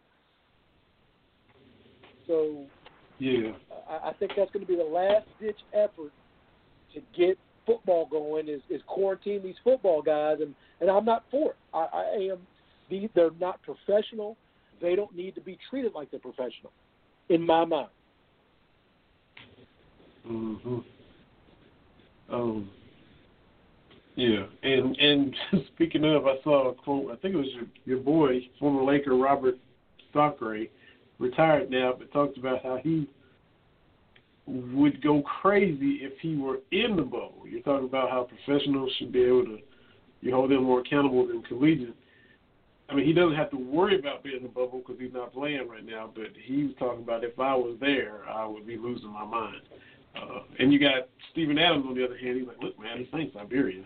I mean, we we're in a hotel and we get to. So it's all anything is is you know how you perceive it in your mind, and it's all about what you can and will and choose to get used to. Yeah, uh, but by the same token, most of the NBA players said, "Yeah, this is okay," but you know, if the NBA is talking about doing it again when they resume next season, I, I don't think. I think there will be a ton of pushback, a ton of pushback Yeah. to, to go Yeah. into a I mean, bubble situation for an entire season. So uh, again, Not unless know, it had to it- be it- done. I mean, if, yeah. If it's a choice and they're choosing to, just even though it doesn't have to be, I can see. Okay, well, it's not. But if it's, you know, they're choosing to do what they have to do. It's all about what you get used to if you want to. and and and and keep in mind, particularly for the older players that have families, okay, if if the if the player is in the bubble, well then the significant other, you know, has the full responsibility for to to, to run the house. So it's not just the Mhm. players that you see, it's it's families. It's it's you know, does a mother-in-law come to help out with the kid? You know, there's a uh, so for, for people just to, and I understand they are getting well compensated. I'm I'm not saying that's not part of it, but still, it's not easy. It's not easy. Uh, so Exactly. that that's that's where I'm coming from. There, it's just not an easy situation.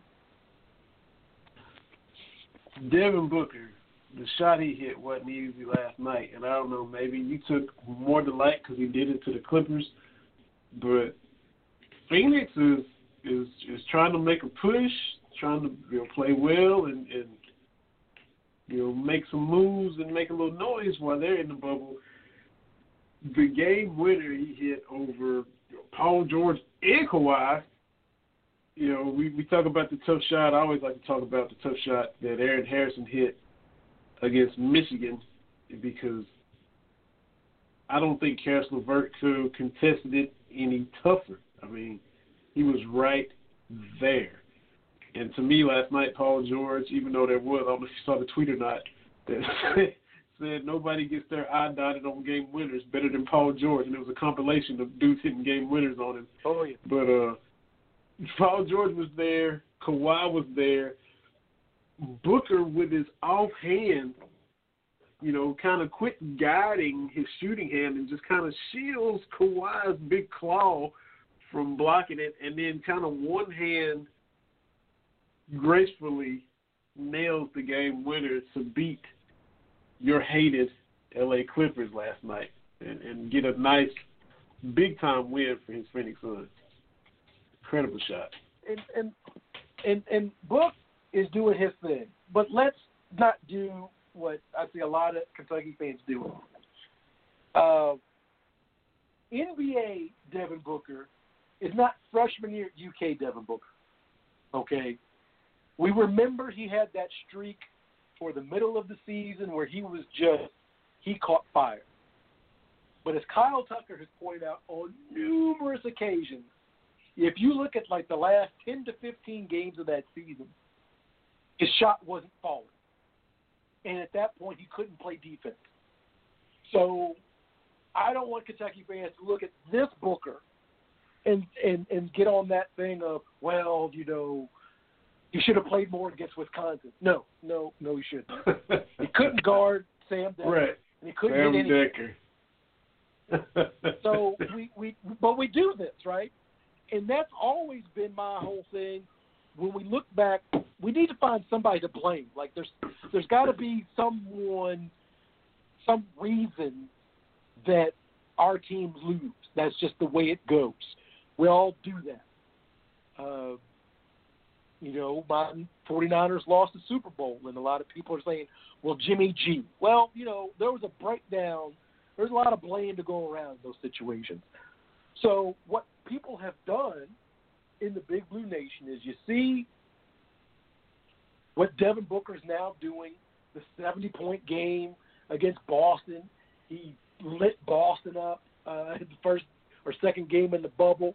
Uh, now, uh, and we saw what Tyler Ulis was as a sophomore, and we're like, oh well, yeah, those guys. And I agree four or five year veteran Devin Booker, sophomore Tyler Ulis, yeah, I I would have loved to have those guys against Wisconsin, but that's not how this works, right? Um, I mean, you know, uh, based on that, Anthony Davis now put Anthony Davis today in the 2012 game against Kansas. He was missing jumpers left and right in the championship game, and that's a game Kentucky won. And at halftime, he's like, Right. I'll, "I'm just quit shooting. I'm just gonna play defense and rebound. Y'all score."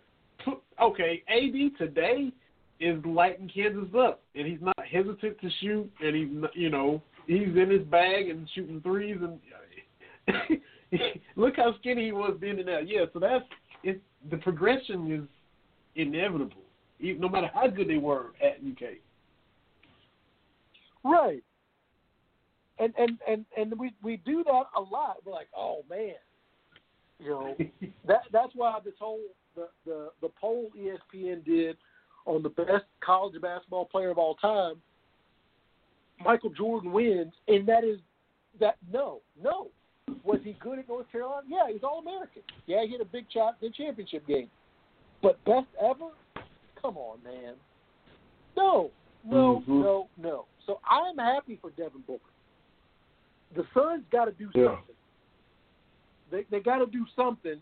I know they've tried to to pair somebody with him. Suns got to do something. Um,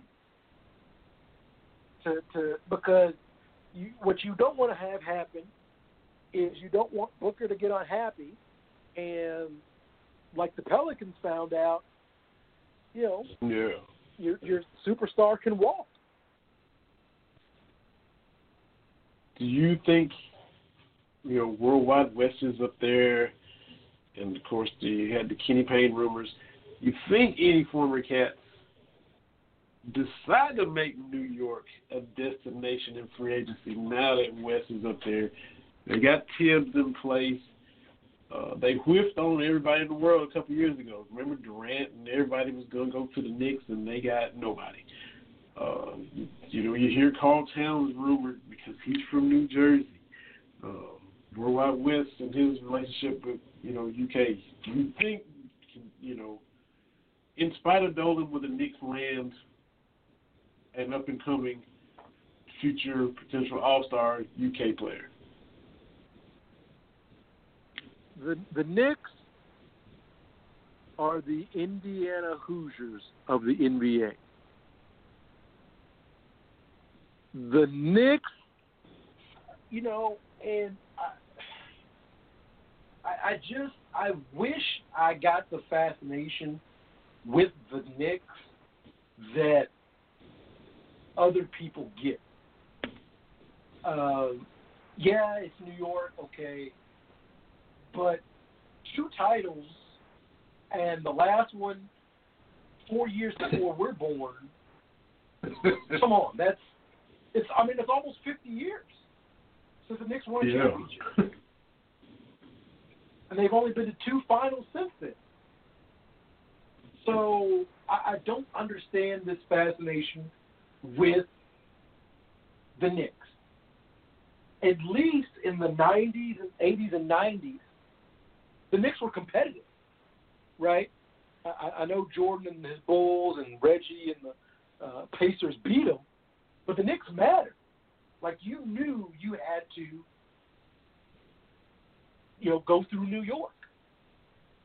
But in the 20 years since then, it's it's a bunch of nothing. I, I don't I, don't- I don't understand this pull of of New York.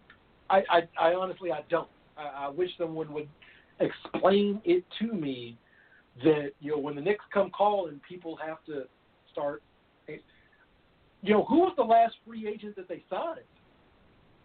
You know from another team, because remember Carmelo went as a in a trade, and then he signed an extension.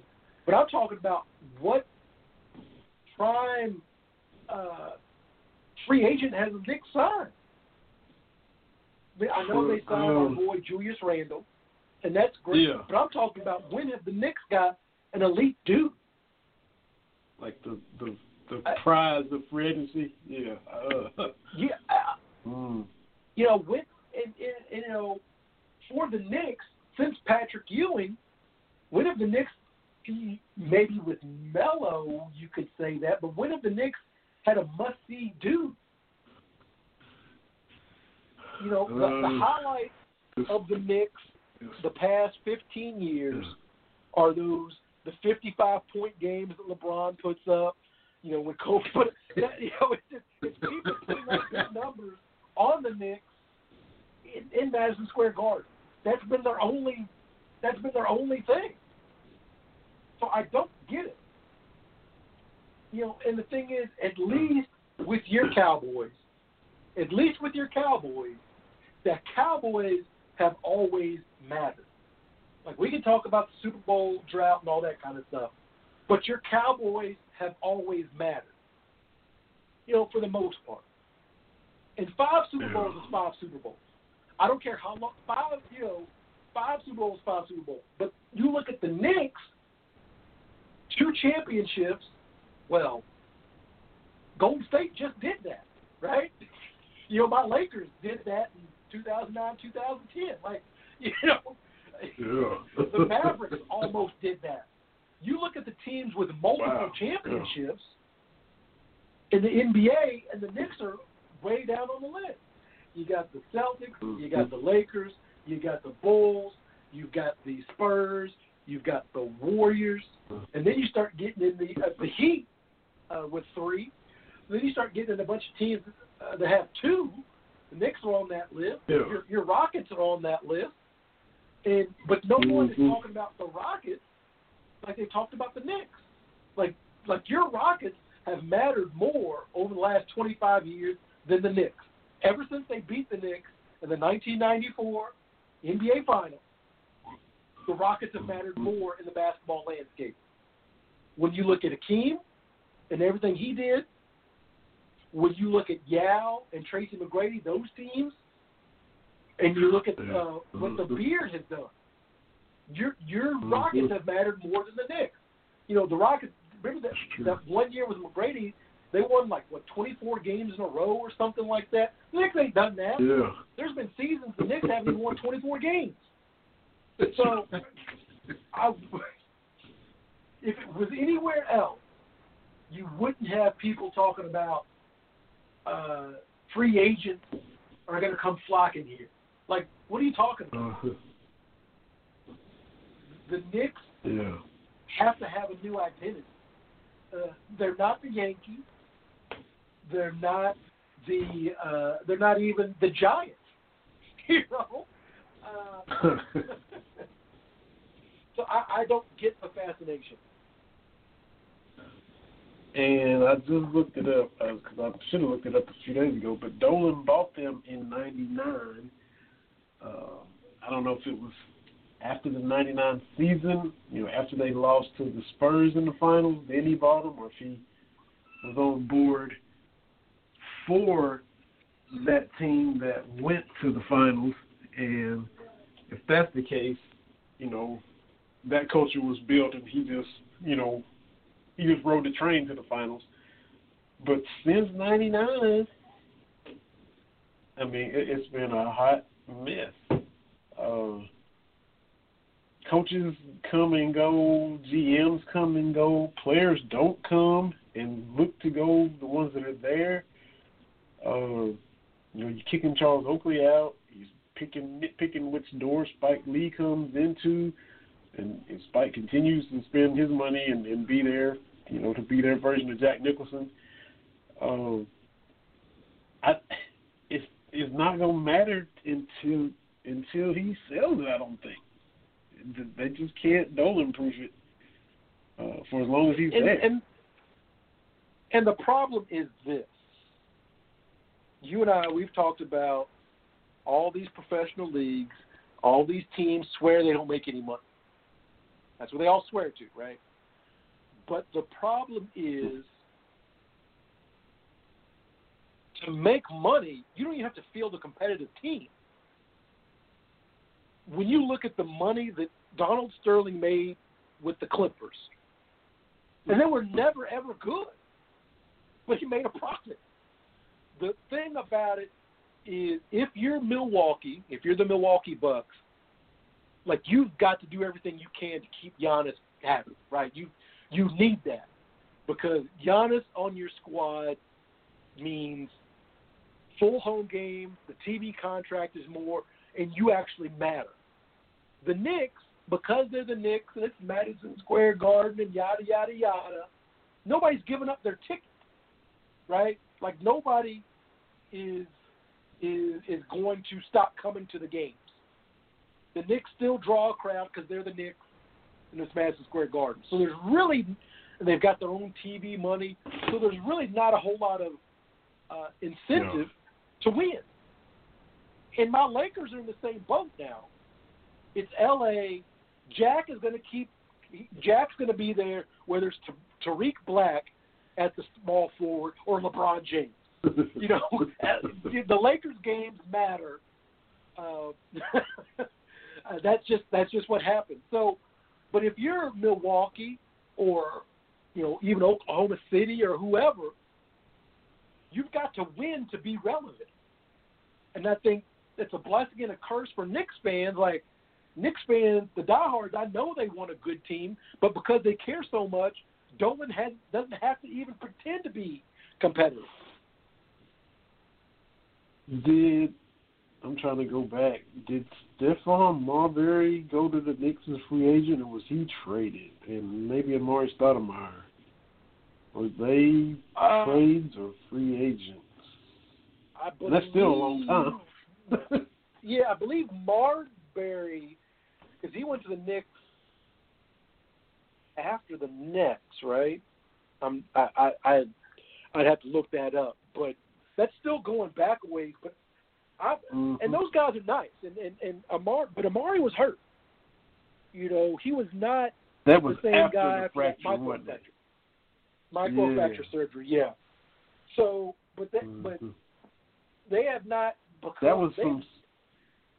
That was some spicy names anyway. I'm trying to think besides Melo as far as making oh somebody you want to try to go watch, but that's still been 15 years ago.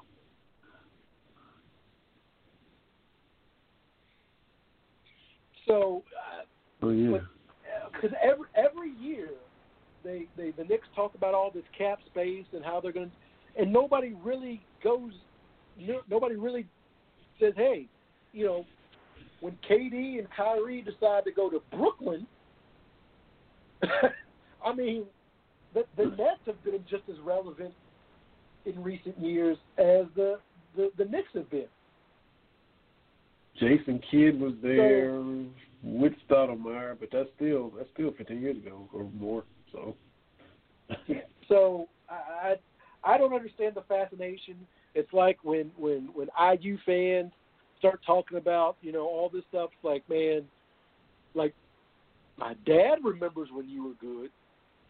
You know, like you know. That, yeah. I mean, but but but but kids and, and and younger players, they don't know. They they don't they, they just don't know. 87, and it took Keith Martin hitting the jumper for him to win that one. So that's 30, 33 years ago since Indiana won their last title. Uh, you had the fluke run that you know they got to the championship game with Mike Davis. Uh, you know, you, you know Bobby Knight won his three. You know, Smart hit the shot. He's got his three. Isiah Thomas was on the other one in '81. That's before, that's before my time. I don't remember that one. I, I barely remember Jordan hitting the jumper next year. And I, I don't know if I saw that more off a replay than the actual game. And then what? '76. You got to give him credit for the undefeated team. But that '87 was Bobby Knight's last one, and they kept him around till 2000. He stayed another 13 years and just kind of floundered around, and you could tell that every was the game passed him by. What's that was that kind of talk when before Knight finally got fired. And and, and yeah, and the thing about Indiana, it just Knight's last few years worked great on the court. Mm, no. You know, they were winning. Yes, of course, they were competing for national championships, but Knight was was was raking in Big Ten titles as well, and they weren't doing that. You know, Indiana was still relevant into the '90s with uh, Calbert Cheaney and those guys, who yeah yeah he's got uh, a lot of uh, Indiana on him, but I I thought Calbert Cheaney's game was fantastic. Um, yeah. But your last championship being the first year the three point shot was in college basketball that's a, that's a, that's a, that's a wow. That's right. I love your analogies. I love even even look even the one the Cowboys last Super Bowl was in the Clinton administration. That that that's that's a good one. That's a good one. Their last title was the first year of the three point shot. That's a good that's a good one. Yeah, you, you come up with these connections to years and moments in history to accentuate how long it's been since the team has done something. That I, that's even when it's throwing shade at the Cowboys. That's that's a good one. I can't I, deny that. I can I, I can give backhanded compliments with the with the best of them, but oh my uh, god, going back to the Knicks, uh, I, I don't I don't get it. Um, you know, I, I I just don't. Other than it being New York, uh, and that's kind of working for them to be the kind of the center of the universe. I I don't uh, I don't get it, but uh, I am looking forward to watching more NBA games in the bubble. Um, I hope baseball gets their act together, but I am not. I'm not holding my breath or anything on that. And in football, mm-hmm. you know, uh, I, I'm going to be seeing what goes on out in the Pac-12, and like I said, that that uh, uh, we got to keep our eye on that. That may spread. You know, uh, we talk about the news cycle anymore. You can barely stay away from the news for any stretch before some major story breaks. And uh, with college football and these COVID protocols, I think you you you see in uh, particularly the Pac-12 kids coming together under one voice, that's going to inspire some other kids saying, "Hey, I don't feel 100% safe with what we're doing." And so, I, I think if enough of those kids kind of stand up, it might become a publicly untenable situation to proceed with collegiate football. Yeah, yeah, and I mean, it's you can't. Mean, if you look at it, you can't knock them. People want to just because oh I want football, I want football. But just boil it down, and you, you, I mean, how can and this happened? People are mad at them for that, and it shouldn't be. But I mean, they're not in that situation, so that's you know, there's no problem with them feeling the way they feel and worrying. And they're the ones out there, and so they have every right to feel how they're feeling. Yeah, yeah. I, I, it, it's it's it's something. It, it's it's something else. It's something else. Yeah. So we got uh, your Cubs are playing the Royals. Looks like tonight. Uh, maybe it started. Maybe it's gonna. Well, probably coming up since it's Central Time.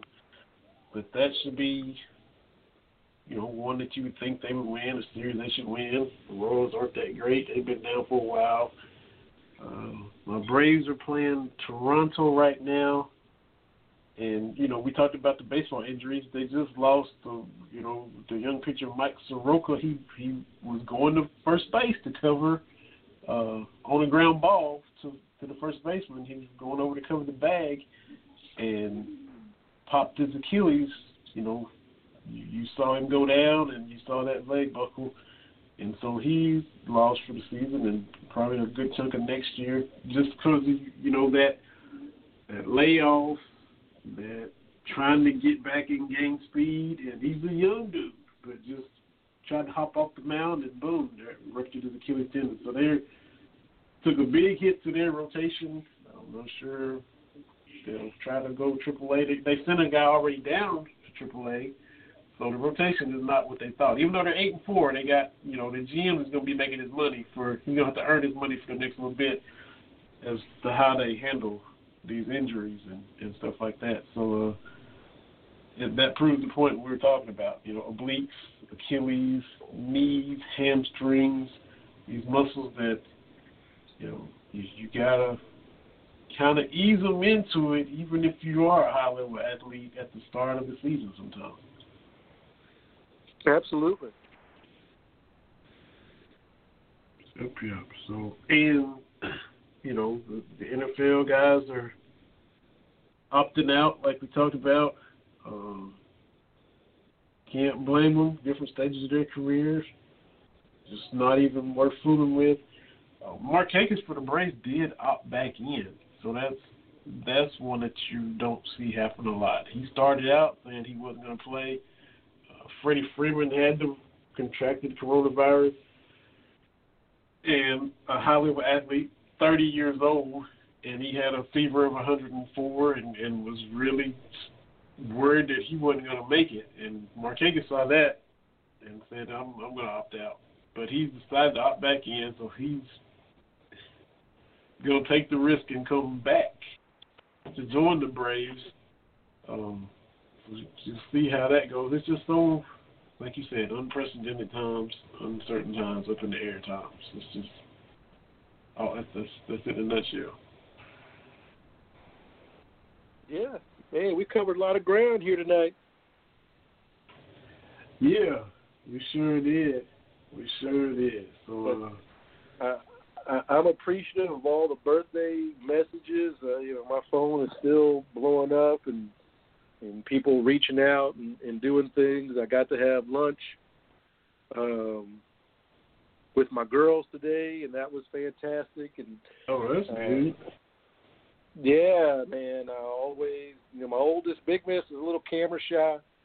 That seems to be what happens when they turn 14. But uh, you know, uh, it's always good to get that uh, happy birthday from from the girls. So I'm definitely blessed. Uh, you know, hanging out uh, with Mama B. That's always great. Uh, she's she's fantastic. So yeah, I'm, I'm truly I'm truly blessed. You tried to what was it? What did you put out? Uh, you was trying you was letting us know that she was still the queen and her Tiger best.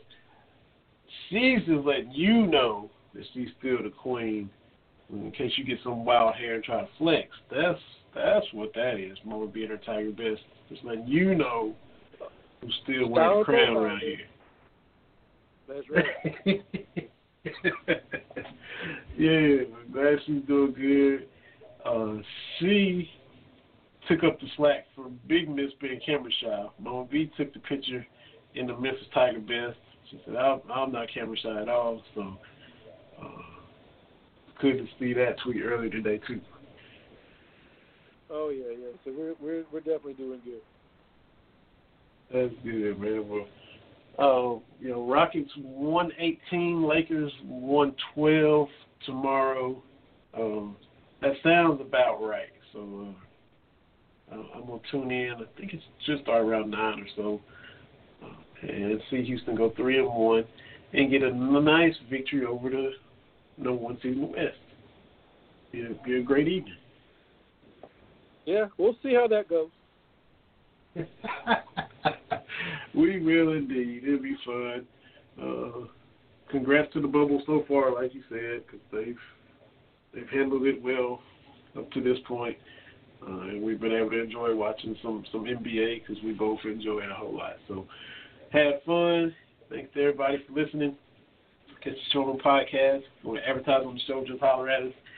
We'll do it again next week, and we'll see what twists and turns and ebbs and flows happen between now and then. For Terry TB, 43, 4.3 mile running Brown. This is Vinny Hardy. Another episode of Cats Talk Wednesday. We'll be back this time next week. Y'all take care. Have a good evening.